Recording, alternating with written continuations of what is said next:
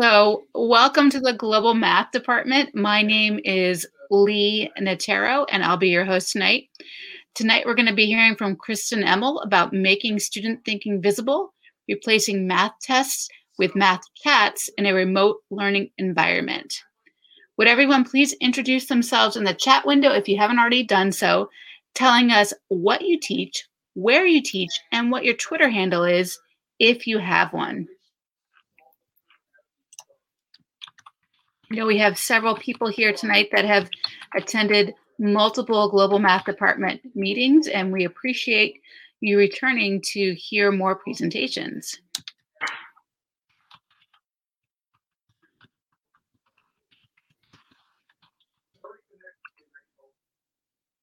So I know we definitely are global. And so when I say have a good evening or good evening, it's because that's the time zone that I am. I am on the East Coast of the United States, and it is nine p m here. Glad to see so many people here from all around the world. Before I introduce our speaker, let me explain how these meetings work. These meetings are recorded and are available within twenty-four hours after the meeting ends. To view the recording, you can use the same web link you used to get here tonight. The Global Math community prides itself on being friendly and supportive. The chat room is available for topical and general conversation throughout the meeting. I'll catch your questions for the presenter, so don't worry that the presenter won't notice your question in the chatter. Tonight, our speaker is Kristen Emmel. Kristen Emmel is the math curriculum coordinator at Kent Place School, an all-girls independent school in northern New Jersey. Uh, she previously taught middle school math in the public schools for over ten years before transitioning to a K eight math staff developer position. She holds a B F A in theater studies from Boston University and an M A in educational technology from New Jersey City University. She has presented at conferences at both the state and national level on topics such as blended learning, number talks, and the mathematical practice standards. Kristen is the mother of two boys and has become an avid runner in the midst of the pandemic. So go ahead, take it away, Kristen.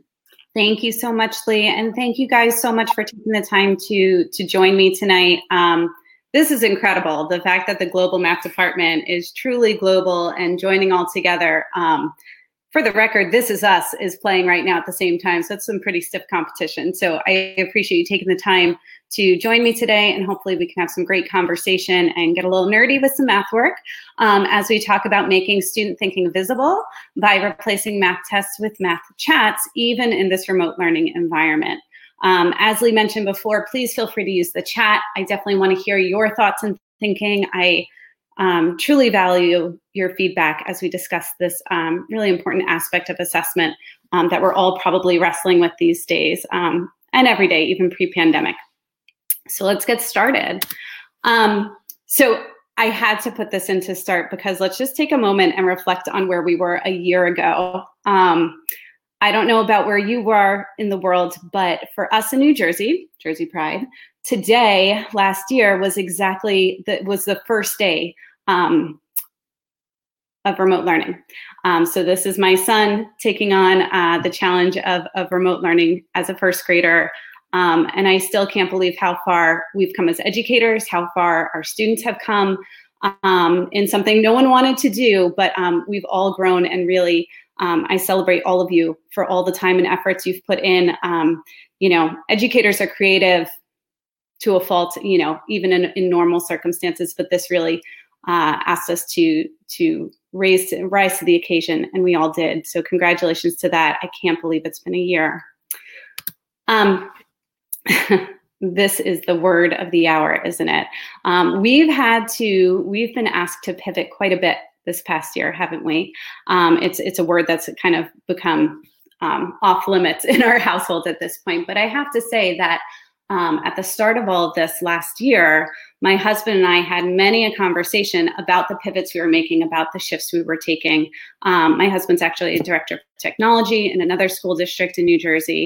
And, um, you know, we really did try to focus in the midst of all the stress as an educator, as a parent, to really look for those silver linings, look for those opportunities that this crazy world and crazy landscape was providing us.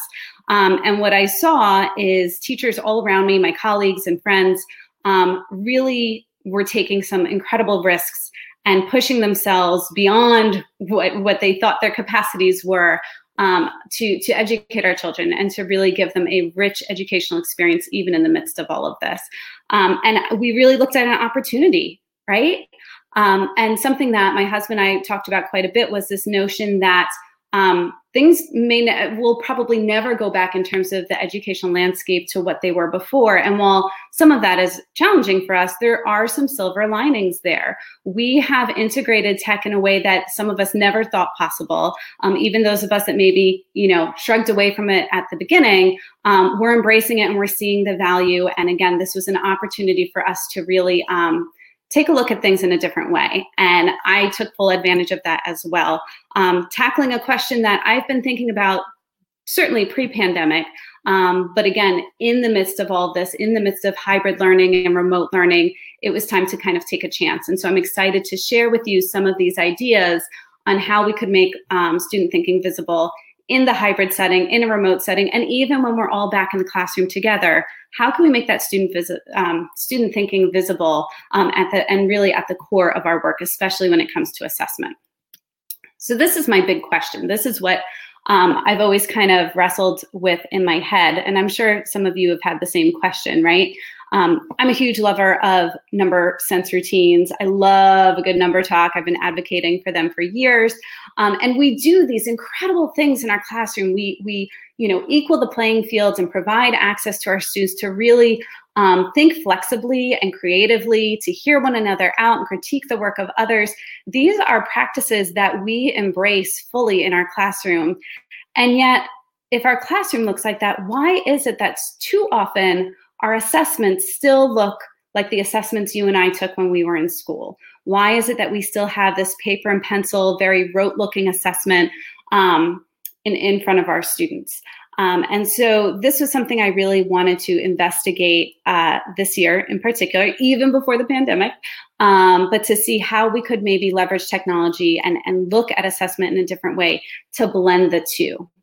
Um, that said, I'm going to, you know, own the fact that some of these number sense routines are phenomenal, but I don't know whether or not a which one doesn't belong, like the example here, would actually um, assess a learning target that I needed for a specific unit of study, right? I mean, there are different rationales of why we do different number sense routines and why we might assess in a different way. But could we blend that? Could we get student voice more involved? Um, and what might that look like? And I'm going to caution that everything I'm going to share with you tonight is still most certainly um, rough draft thinking, right? Um, this is all new. I remember a friend of mine once told me, you know, if you ever want to take a risk uh, and, and you're feeling a little unsure about it, call it a pilot, right? There's no risks with pilots. Um, you try something out, if it doesn't work, you modify it, you, you shift it around. Um, so what I'm sharing with you tonight is something that I've been working with my colleagues. I see one of them is actually in the meeting today. Um, and we are piecing this through and looking at different revisions as we go through, but I think we're onto something, and I hope that uh, it excites you as much as it excites me. So this, this assessment tool, right? Um, In prepping for this year, there were these three essential questions that were really on my mind. And I'm sure that they were on your mind too. And in fact, they're not that dissimilar from what we would be thinking about and preparing for in a normal non-pandemic year, right? What skills are my students coming in knowing? What skills that, you know, are presumed prior knowledge are we maybe going to have to revisit some more? What maybe didn't stick quite as much as I'd anticipated, um, you know, those types of things. Also, how am I going to measure growth in my students? And more specifically this year, how can I measure that growth in a hybrid environment? Some of you have not seen your students yet face-to-face this year. Um, and that's a huge, huge challenge when we want to still provide every student access to a strong mathematical education, right? And that leads us to that third essential question of how can I target my instruction to meet specific student needs, knowing that we're gonna have a full range of where students are and where where their next step is, and we wanna meet them right there. Um, but the traditional paper and pencil assessment didn't feel like it was going to give me um, and my colleagues enough information about our students, especially given the distances that we were going to face this year. And so um, in preparing to create these assessments, I wanted to develop some sort of a progress monitoring tool too. How can we look at those prerequisite skills at the beginning of the year um, to see where, where that foundation lies in our students? How can we revisit some of those skills and what we've been working on in the start of the year as like a mid-year checkpoint? And then towards the end of the year, let's shift into those end of year um, benchmarks, right? What are those major works of the grade that we want to ensure that our students have so we can prepare appropriate, um, you know, if there's summer work or just planning for the following year. And so we started to outline what these skills were and then develop some tasks. And I'm going to show you some of these. We're going to critique how the students respond and see what this extra layer, you'll see the questions in a moment, how that's going to really help us dig deeper in terms of supporting our students as individuals and really humanizing um, assessment and our work in the classroom. So take a look at this problem. Okay, you've seen things like this before, I'm sure, right? This little hundreds chart puzzle. Um, and I realize some of the, the text might be a little small, but the directions are just saying, fill in each blank of the hundreds chart puzzle. Um, and then it says, you're gonna press this microphone, you're gonna answer the question in blue that says, how did you figure out what the num what number goes in the pink box, right? Um, I've actually thought about this and I wanna edit that question, so I put a note here to share with you too. I think convince me is a way more um, engaging way to ask a student to kind of explain their thinking, right? Convince me that you know that that number in the pink box is correct. What do you know? Um, and before we dig into this any deeper, I want to you to just put into the chat, what are we assessing in a problem like this? What are we actually trying to measure from a student? And go ahead and throw that in the chat.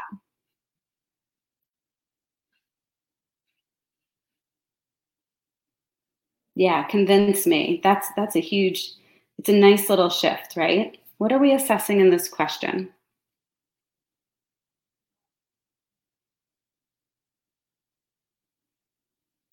Reasoning, counting by tens, understanding of number patterns, ten more, ten less, place value, yes. Patterns plus ten, base ten,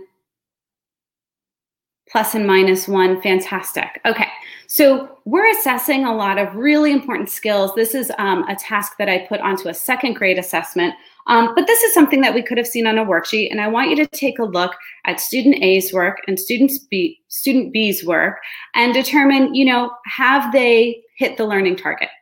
Do they understand these number patterns? Do they understand what it means to add or take away ten, to add or take away one, and what those patterns and sequences in our number system look like?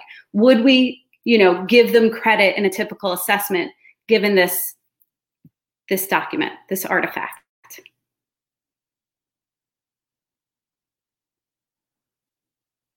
Michael, you ask a really good question. Is this base ten thinking or their understanding of a hundreds chart? So it is a piece of a hundreds chart. Okay, um, so they are looking at that patterning within that, but it is also an introduction to that base ten thinking, that place value of what happens in my tens place, what happens in my ones place as I add ten, take away ten, add one, take away one. So it is a blend. It looks like they did the same thing to me, but I don't know how they approached it exactly. And so this is where I wanted to add another layer. So let's take a look. I'm going to show you what student A and student B put into their recording. So they each had the same task. They entered in their numbers. It looks good to us. Let's take a look at what they had to say. And hopefully all these videos work. They're a little tinny, I'm not going to lie. Um, students were recording in the classroom, but hopefully you can follow along with their thinking. So here we go.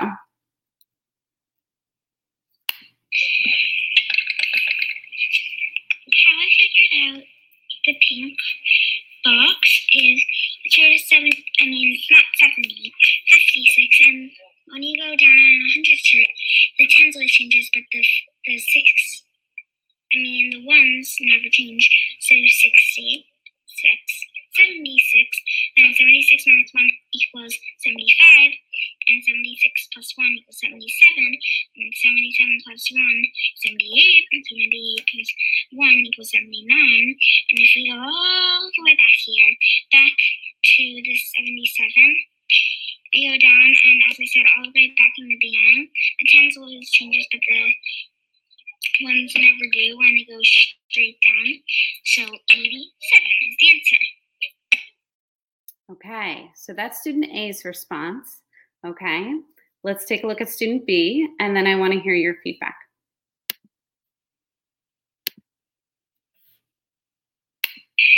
I know, well, I knew the answers because um because of the little number grids chart we've got on our desk. Ooh. Okay. So what do we think? Do both st- students have the same level of mastery with this idea of place value and patterning in our hundreds chart?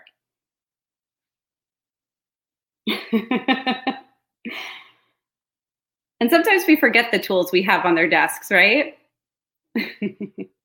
I love the honesty, one hundred percent, right? The student is honest. Well, there's a hundreds chart right in front of me. I could copy that, no problem. Now, I'm going to caution, though. Let's talk about this a little bit. So the first student did a really nice job explaining her process, recognizing that as we shift down the hundreds chart or add, as we add ten, that our tens place is going to shift. It's going to increase by one, but that our ones place is going to stay the same. And I love that she was using the names of the place values and, and even reverting back that the eighty-seven, seventy-seven connection was similar to what was just to the left in that column. That said, do I really know whether or not student B understands this task? I mean, she was honest. She said that she used the chart. Um, that doesn't necessarily mean that she doesn't understand, but we definitely as a teacher would want to dig a little, little deeper. My sense is, is that because she's leaning upon what she saw in the chart and not referencing place value at all or patterning, that this might be something that she needs a little more work on. And again, if we think about that typical paper and pencil question, um, they would look identical. It would seem like both were right on target, we're good to go, and we can move forward. But by adding this layer of an explanation, it sheds light on a different um, level of conversation. At least he knew there was a connection of the question and his hundreds chart. Yes. And yes, communication skills are so valuable, right? Think about what we honor in the classroom when we do those number sense routines. We want students talking about the math. We want students explaining their thinking, because even if they can solve a question or answer a question, we really, what we honor and value is how they approached it, how they know their answer is reasonable. And therefore, you know, we can feel confident that they can apply that content or that knowledge to a different application, to a more non-routine problem, right?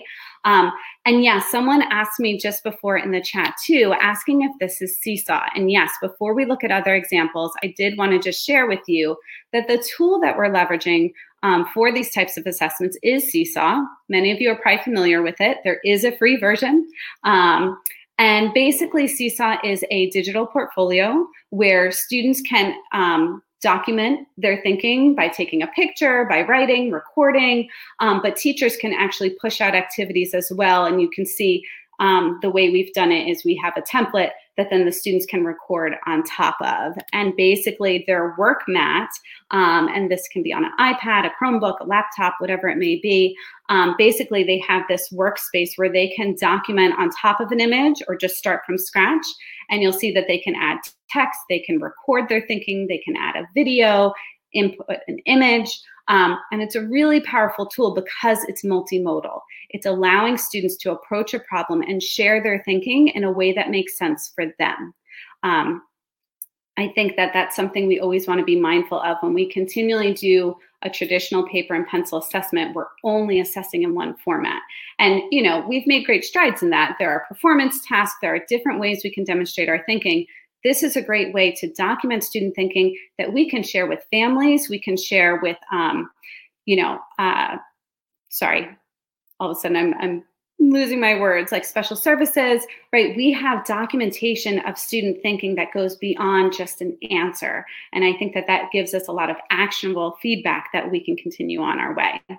Another thing I love about feedback uh, about Seesaw, when a student responds, a teacher can provide feedback individually to the student, and you can actually have this continual conversation. You can have them edit their thinking, um, and this all gets archived into a folder for them so you can see that progress over time. Okay, so this was really powerful to me, and I want to share with you a couple other um, tasks that we have built out to see how we're able to get a deeper sense of student understanding by providing these different um, multimedia tools for students to express their thinking. So let's take a look at some of these. And I definitely want to hear your thoughts on this. Okay, so this is um, this was a fifth grade task that we put into play at the start of the year to see where they were with their fraction work. And again, um, in each of these situations, I want you to think about what is the student doing correctly? What are the misconceptions we might need to address? And what would your next step be as the teacher? I'm really curious about, um, you know, with any assessment, grading it for a grade is useless, right? We assess so that we can actually provide feedback to a student, and we can help give them that next step or support in order for them to hit the learning target and continue through their mathematical journey, right? So let's take a look at what this student had to say. Um, and then put in the chat what, what your thoughts are. Let's take a look. So I apologize. Let me just make sure you can read the problem. So the task, um, and again, trying to use the, the idea of some of our number sense routines, trying to not just put a, a basic problem in front of them, though we did do that too. Uh, this is a find the error, right? So how would you explain to someone how to correct the mistake? What happened here? You can take a look, fraction problem, mixed numbers. Okay, now let's hear what she has to say. See where the eight lines up in this fraction problem? Well, it always stays the same. But since you're subtracting, the three can't be on top because five is a greater number. So you have to cross out the seven, make it a six, make this a thirteen, and the real answer would be eight.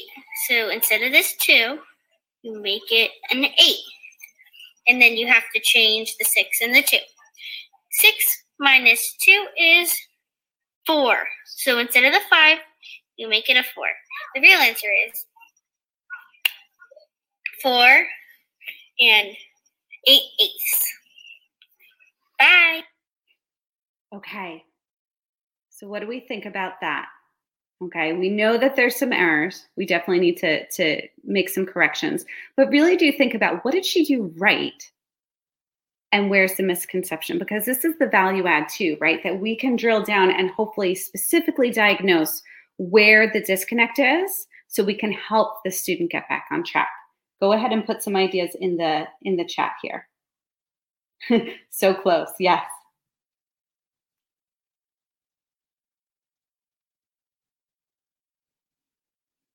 Mm-hmm.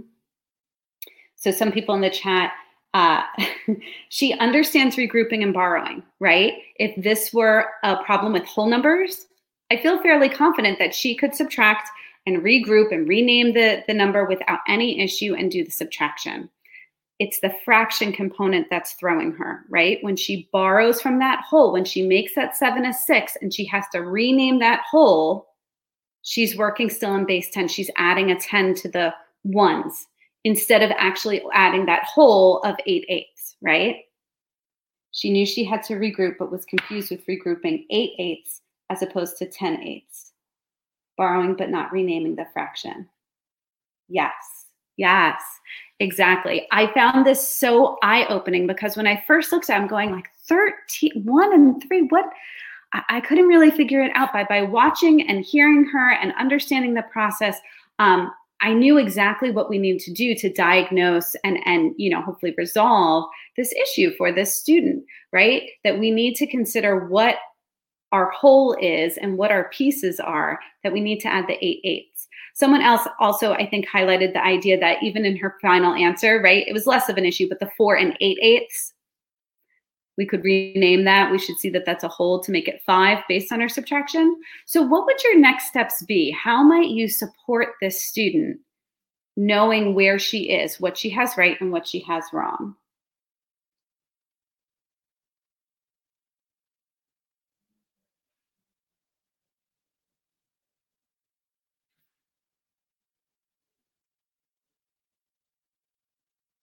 Thank you, Sally, for giving her fraction pieces. Sorry, did I say borrowing? I know, it's habit, right? Without her verbal explanation, you may not have understood her mistake. Oops.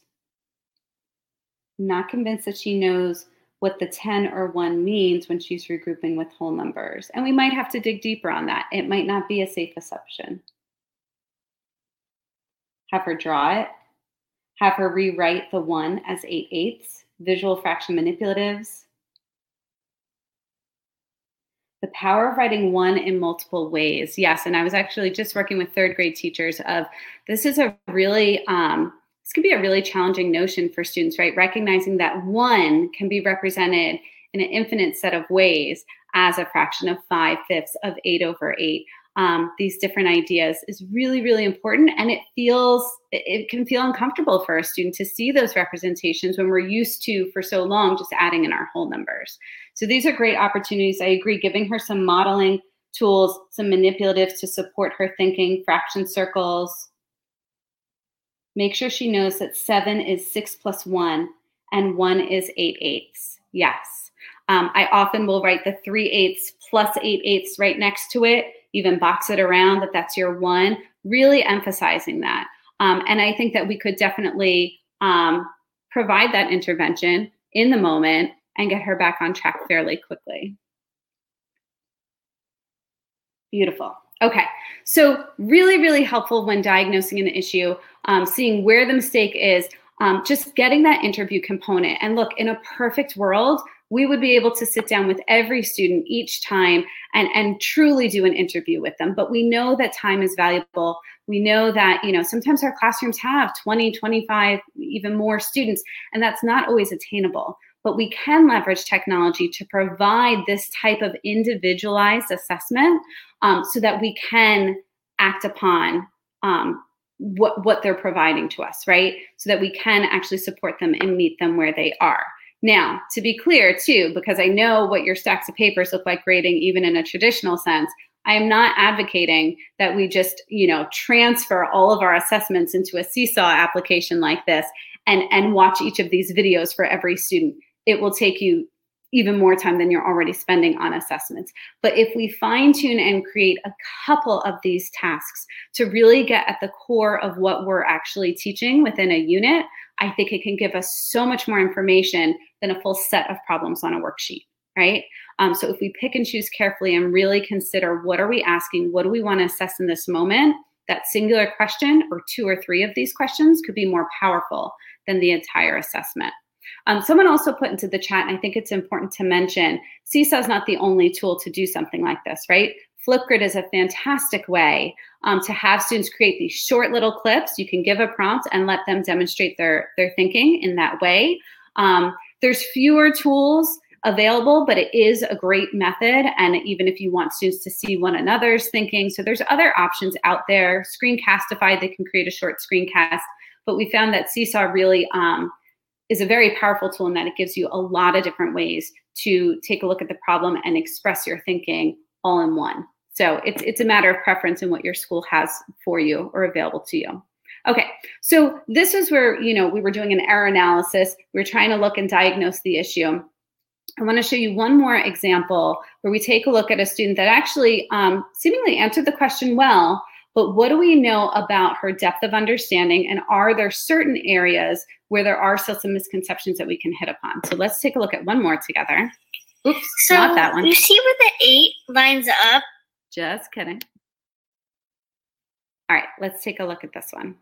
Um, so this was uh, looking at two-digit multiplication. Um, we purposely asked them to uh, find the product in two different ways. We wanted to look at two different methodologies. Um, I know some of the text is small, but she does a great job explaining it. So I think you're going to be able to follow her thinking pretty well. And again, think through, what is the student doing correctly? Are there some misconceptions we still need to hit upon? And what would those next steps be as a teacher? Take a look. So my goal here is to find the product of twenty-five and thirteen. So I have, so for method one, I did what I just usually do when I see a multiplication problem. I just multiply them. So three times, so we're going to work over um, with it at, under method one. Three times five is fifteen, so you write the five, carry the one. Two times three is six, add the one, then you get seven, you get seventy-five. You add the zero, and then you continue. One times five is five, one times two is two. Add those together to get three hundred twenty-five. Boom, you have the answer. But now we need to have another method. The other, method two is a little bit longer, but I'm sure we can work through it. So we have the problem again, twenty-five times thirteen. So what I did is I broke thirteen into two pieces, ten and three. ten plus three is thirteen. So I'm, first I'm going to do it bit by bit. twenty-five times ten is two hundred fifty. You're adding ten, so I could just um, add a zero to the end of twenty-five. Just like if you have thirty-five times ten, you can just uh, add a zero to the end of thirty-five to get three hundred fifty. fifty-one times ten, you can just add a zero to the end of fifty-two to get five hundred twenty. So once we get that, we have two hundred fifty. And now we need to multiply the twenty-five by the three. twenty-five times three is seventy-five. So what I what processes processes in my head, I think, oh, I have three quarters. A dollar is four quarters, which is equal to one dollar. In this case, it's just one hundred. It's it's one quarter less, and one quarter is twenty-five cents. So one dollar minus twenty-five cents is seventy-five cents, right? It's the same here. So the answer is seventy-five, because another way we could think of it is twenty-five plus twenty-five plus twenty-five, or the sum that I learned when I was in second grade, twenty-five, fifty, seventy-five, one hundred, or a dollar. So yeah, once we get that, we get seventy-five. Now we have this swirly little arrow pointing to the next thing we have.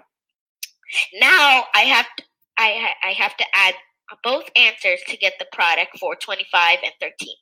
So you see how twenty-five times ten, we got two hundred fifty, and twenty-five times three equals seventy-five.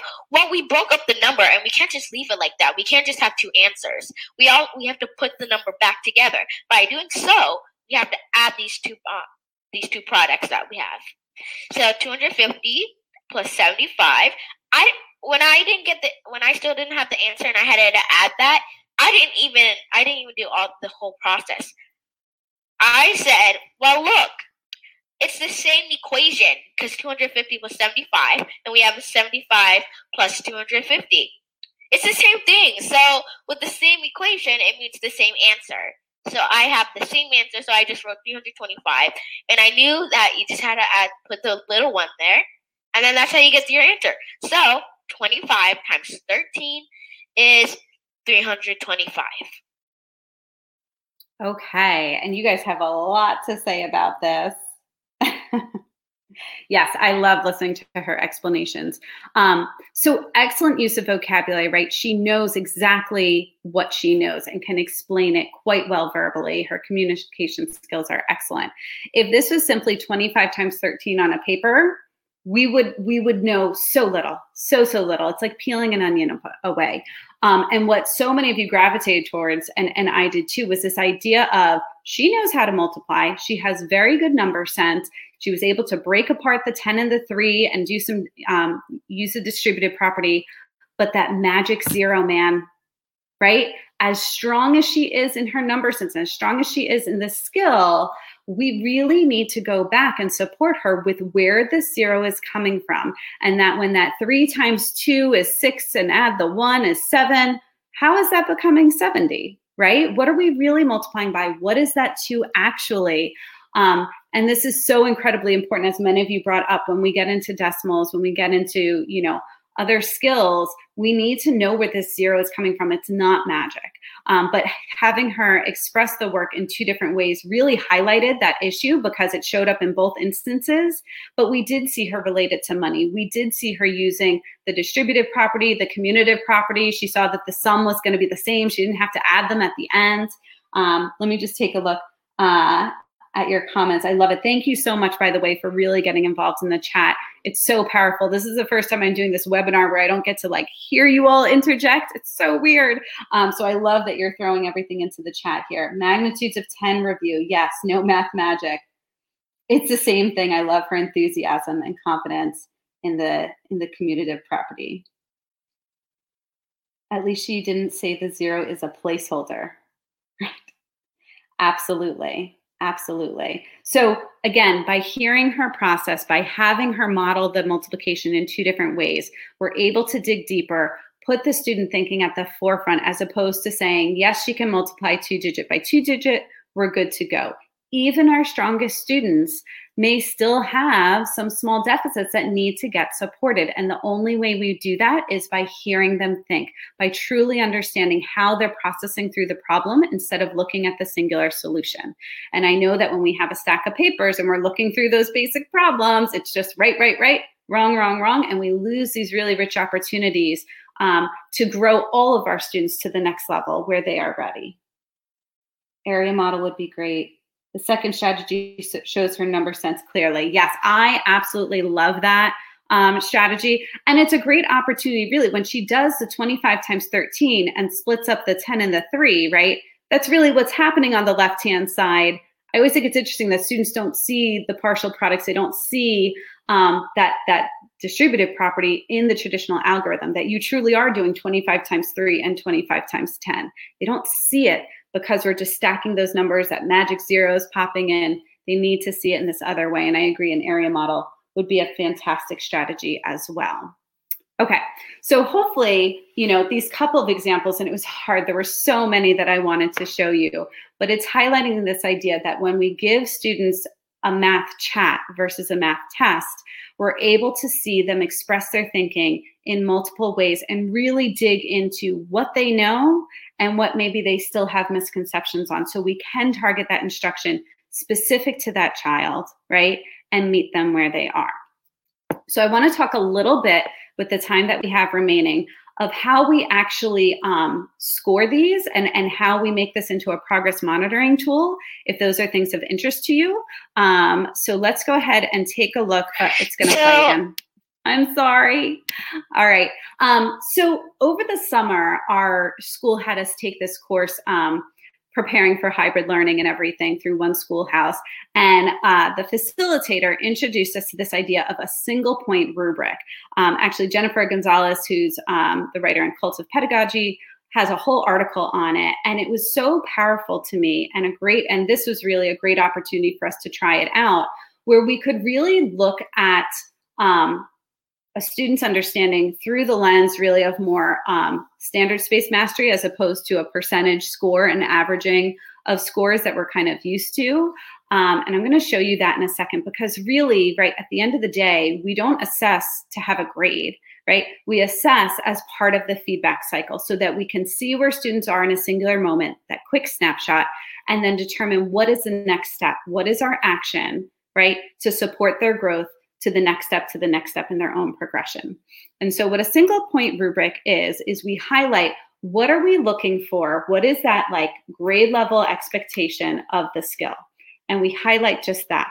I don't know about you, but anytime I've tried to develop a full-fledged rubric, I have found it to be extremely frustrating, because my stu- as much as I try to anticipate what errors my students might have, or, or where where there might be flaws and where the score might drop down a little bit, they always surprise me. They always do things that kind of fall between the gradient. You know, it's it's a three and it's a four. It's kind of between a one and a two. And so these rubrics, we end up having, you know, one point fives and three point fives, and it just gets messy. So a one point rubric, we just highlight what the expectation is of the grade level. And then we provide space for the teacher to reflect on anything that maybe um, showed that a student was maybe a little below grade level expectation, approaching those expectations, and a space to highlight anything that was exceeding expectations. So for instance, in that last example, okay, she hit the mark in the expectation of multiplying um, a two digit by two digit, but she would exceed expectations in her use of vocabulary, right? She is able to articulate her reasoning skills at a level that's way beyond her grade level. Right? Um, and so by doing so, we're not locking ourselves into this grid. We're giving ourselves as educators the flexibility to really hone in on where our students are in their own progression. Are they hitting the standards? You know, are they hitting that learning target at the grade level expectation? And what surprises are there on either side? So that we can, again, act upon the, the um, demonstration of their understanding so we can make those notes for the next step. And if they're within that grade level expectation overall, they're good, but we still look at what might need to be supported. If they're not hitting that mark, we know it's something that we need to reteach. And so these types of tasks, we didn't grade on a percentage. It wasn't this eight out of ten, you've got an eighty percent. It was really looking at, are you approaching the standard? Are you meeting the grade level expectation? Or are you exceeding the grade level expectation? And what this did is by creating this sort of setup and reassessing some of these skills, we were able to look at how our students were progressing from the beginning of the year to now the middle of the year. And you'll see in this example, right, um, a number of our students struggled with rounding at the start of the year. However, when we reassessed, we were able to see that they did hit the mark and that they were demonstrating some growth. However, the students that stayed in that approaching level, right, were able to say, okay, they didn't come in knowing it. We've re, you know, we've reteached it in the midst of the first trimester. We've reassessed and we still have an issue. So we may need to provide additional levels of support because something still isn't clicking. We need to be more explicit in our instruction or provide a different visual model or tool because we're, we may not hit end of year expectations if we don't intervene now. Um, what you'll see in this process too, and this is part of lessons learned um, in the first assessment in this example, I had addition and subtraction within a thousand as one task, um, but adding and subtracting are very different, right? And, and those that Uh, are are fine adding multi-digit numbers may still s- struggle with subtracting, especially when we're subtracting across zeros, right? So you'll see that in the second assessment, we actually broke it into two. And so I can really target in and say, okay, you know, this student demonstrated grade level expectations the first run, but in the second run, the addition was fine, the subtraction's an issue. I'm going to need to review that. I'm going to pull a small group to revisit that specific idea. And in this way, we can slowly develop a progress monitoring tool to see who's growing over the course of the year, who's kind of staying in one place, and maybe who's regressing, and maybe we have to readdress that. Obviously, keeping in mind that these are singular moments in time. You're collecting tons of data on your students in formative settings throughout the day. So we know that there's more to it than this, but this was kind of our first step in creating a progress monitoring tool to support our instruction as we move forward. Okay, um, I'm just checking in on the chat real quick in case there's anything. Okay, all right, I think we're gonna keep going for now. I was just scanning it to make sure I'm not missing anything. Okay.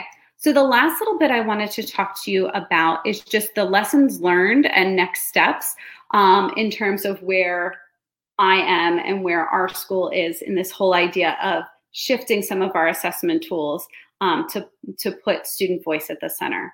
Um, and I learned some things the hard way.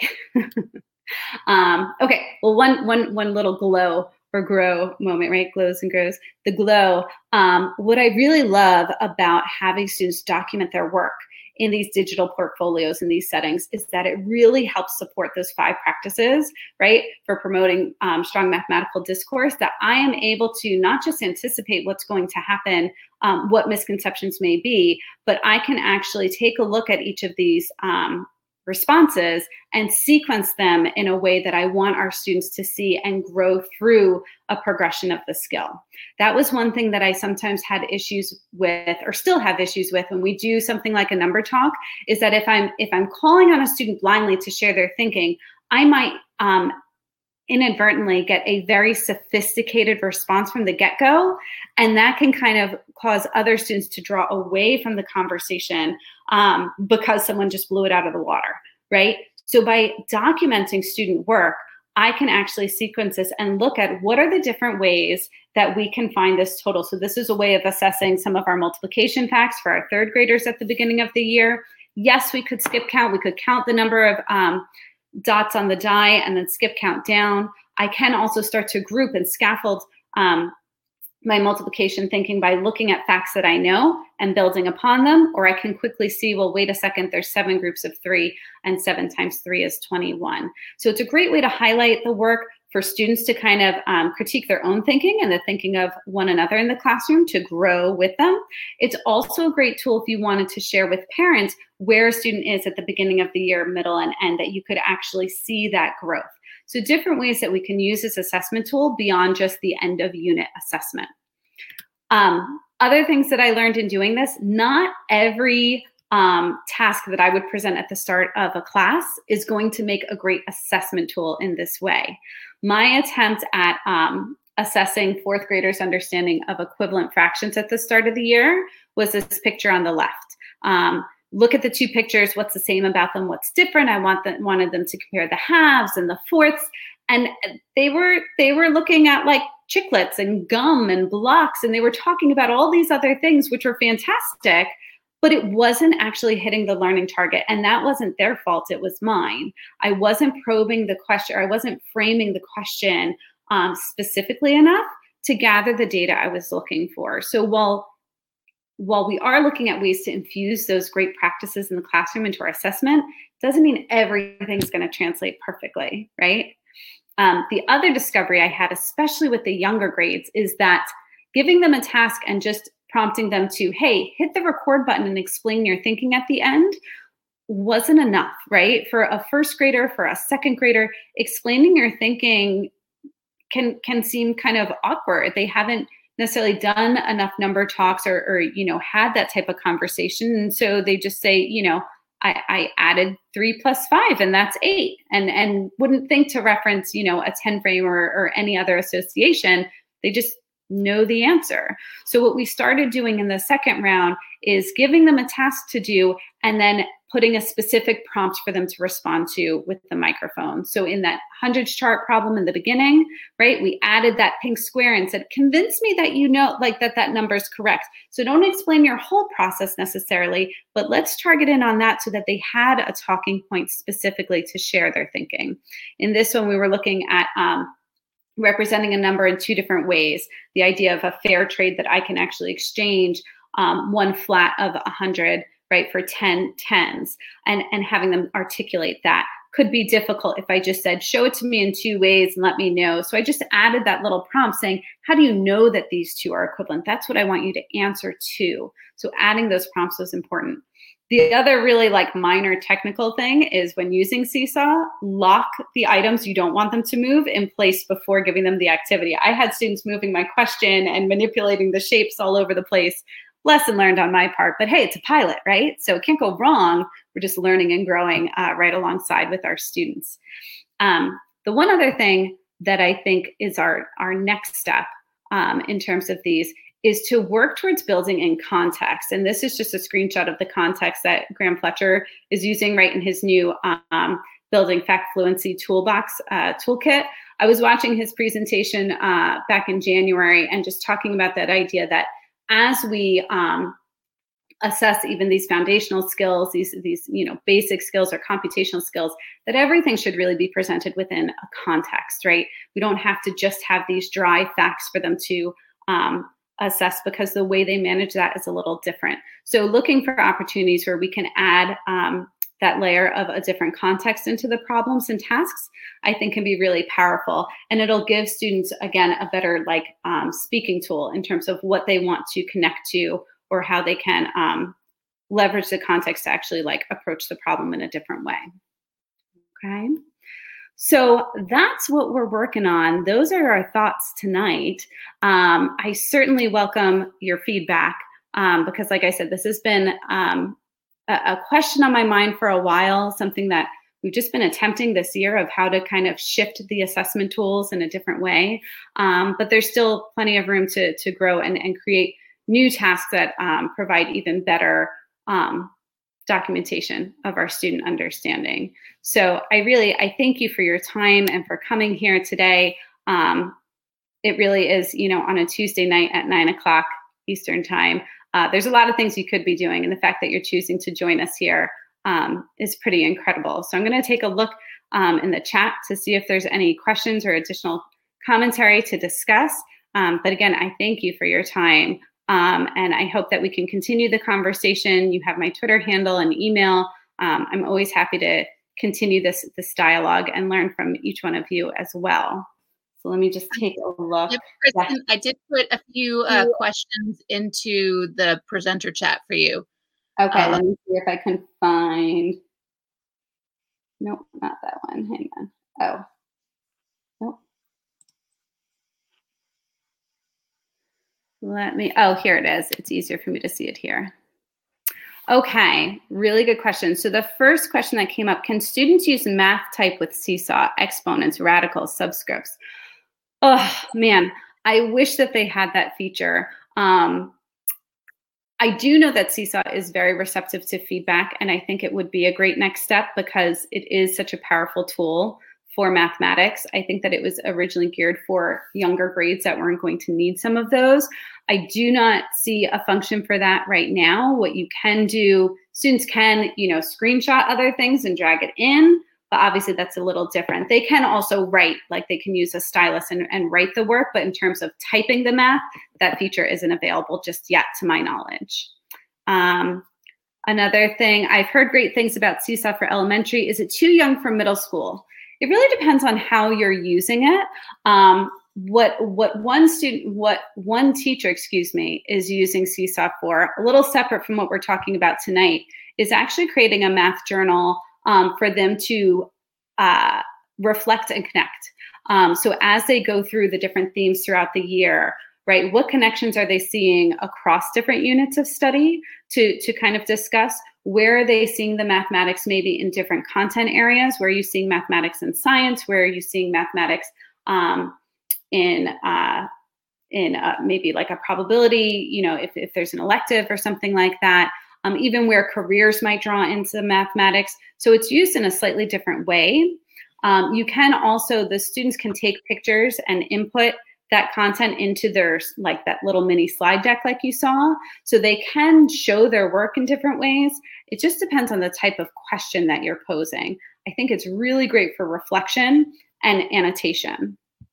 Um, and finally, let's see, do you have, do you model what is good before having them do it on their own? Very good question. Um, did we model that this year? We did not. I'll be completely honest. Um, we didn't have previous uh, content. Now that we have student work, we could demonstrate some of that. Um, one piece of feedback I had given to our second grade teachers, because again, trying to get students to explain their thinking, was to promote, you know, do some practice, additional practice with number talks that had similar tasks or those types of things to get the students thinking about um, and expressing their thinking, and maybe them recording in a journal.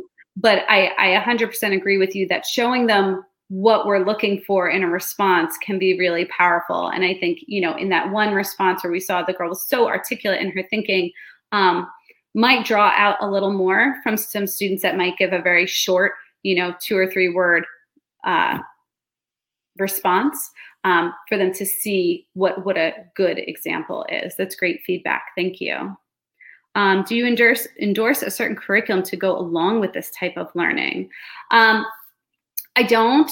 I don't have um, a specific uh, connection to a specific curriculum. If you're talking about like primary resources, right, which I think, you know, curriculum I look at as a living and breathing document where you're putting things from all over the place. If you're talking about a primary resource, um, I've never found one that I just love one hundred percent. I really think that good instruction comes from blending so many different components of instruction. Um, so, so no, I, I don't think that there's there's one that gives that perfect match, but I think you can infuse this into any curriculum or any um, resource, because again, you're taking those modeling questions, or you're taking those um, critiquing or, or problem solving questions and just putting it in a different format, providing the time and space for students to express their thinking in more than just, you know, that little box of space on a worksheet to write like a short sentence or draw a picture. But really great question. All right, you guys, um, you are the true rock stars. Thank you for sticking it out. Thank you so much for your feedback. I'm so excited to kind of look through um, the chat again and really get to dig a little deeper into your, your feedback and commentary. I hope you're able to take something away. Um, I find that usually in these, these types of workshops and seminars, um, usually it's that little morsel that I take with me and, and add to my toolbox. So I hope you found something in that this evening. Um, and thank you again. Yep. Um, we had one final question um, that I don't think you quite answered. How do you get um, students to, you know, encourage students to participate or buy in and be vulnerable when, as they're recording themselves for the first time? Um, you know, probably not so much of an issue with like a first or second grade student, but as they get older, they tend to get more shy about expressing learning that they think is wrong. Right. You know? Um, that's a really, that's a really great question. And I know that was um, a big concern last year when we were using Flipgrid quite a lot. Same thing, right? Where like the, the student's image was kind of at the forefront too. What I like about Seesaw is it doesn't necessarily have to be a recording of their, their face, but I get that it's still that concern of I might be wrong. Um, creating that safe space starts day one with just creating that community, right? That sense of this is a space where we explore, we, we fail forward. I think that embedding um, a bunch of different number routines and class discussions from the get-go is so important, and giving students those opportunities to share out their thinking before recording, right? So doing a which one doesn't belong, doing an estimation one eighty, doing, you know, any of these tasks, um, a number talk, so that students see that there is more than one answer, that there is more than one approach, and that we honor that. Um, another component that I've seen done well is this idea of my favorite mistake. Um, sometimes a teacher will run it. They'll kind of look at exit tickets from the previous day or one problem from an assessment and kind of highlight uh, their favorite mistake, of course, not showing the student's name, but what was really interesting about this, you know, what did they do well? What are they still working on? And making that a common practice that we value the mistakes because that's part of the, the process, right? We're revising our thinking. We're using rough draft thinking um, as we, we grow. Um, but really embedding those number sense routines from the get-go and creating a safe environment where we we ask questions and we multi- we represent our thinking in multiple ways, I think can create a safe space for for this type of work. It takes time. Yeah, no, it definitely takes time. And, um, you know, for some students, if they've had issues or teachers where there hasn't been that encouragement, um, sometimes that's a, a hard bridge to to cross over for some of those mm-hmm. students. They've had negative experiences in the past. Correct. Correct. So thank you very much for your, your presentation tonight. Um, can you uh, share your email in the chat uh, for everybody? Absolutely. Absolutely. Let me make sure I might reach out to you. Yes. Um, yeah, my pleasure. Yeah. Great. Thank you for presenting. Um, so our, our next uh, session is on April, not April, uh, almost April, March thirtieth. Uh, David Henson is going to be presenting Demystifying Math with, with numberless word problems. The recommended grade level for that is grades six through twelve. Um, in addition, uh, we are looking for Global Math Department webinar attendees to share how the Global Math Department has impacted their work in their classrooms. Uh, we're looking to have approximately four presenters share for about ten to fifteen minutes each. Um, we are interested in hearing from people that have attended the webinar live, like all of you tonight, or possibly watch the recording or listen to the podcast. Uh, we would invite you to consider sharing with us for this special session on June twenty-ninth. Um, if you're interested, you can email us at global math department at gmail dot com, which is listed in the sticky note at the top of the chat, or um, you can fill out uh, this Google form. I think it'll hyperlink there. There we go. Um, that Google form. And in addition, if you know any potential speakers, um, our speakers are pretty much filled up for the remainder of this, this school year, but we are starting to look for speakers starting in August of uh, twenty twenty-one. If you know any potential speakers, email us or have them email us at global math department at gmail dot com. We look forward to seeing all of you at our next webinar. Good night, everyone. Good night.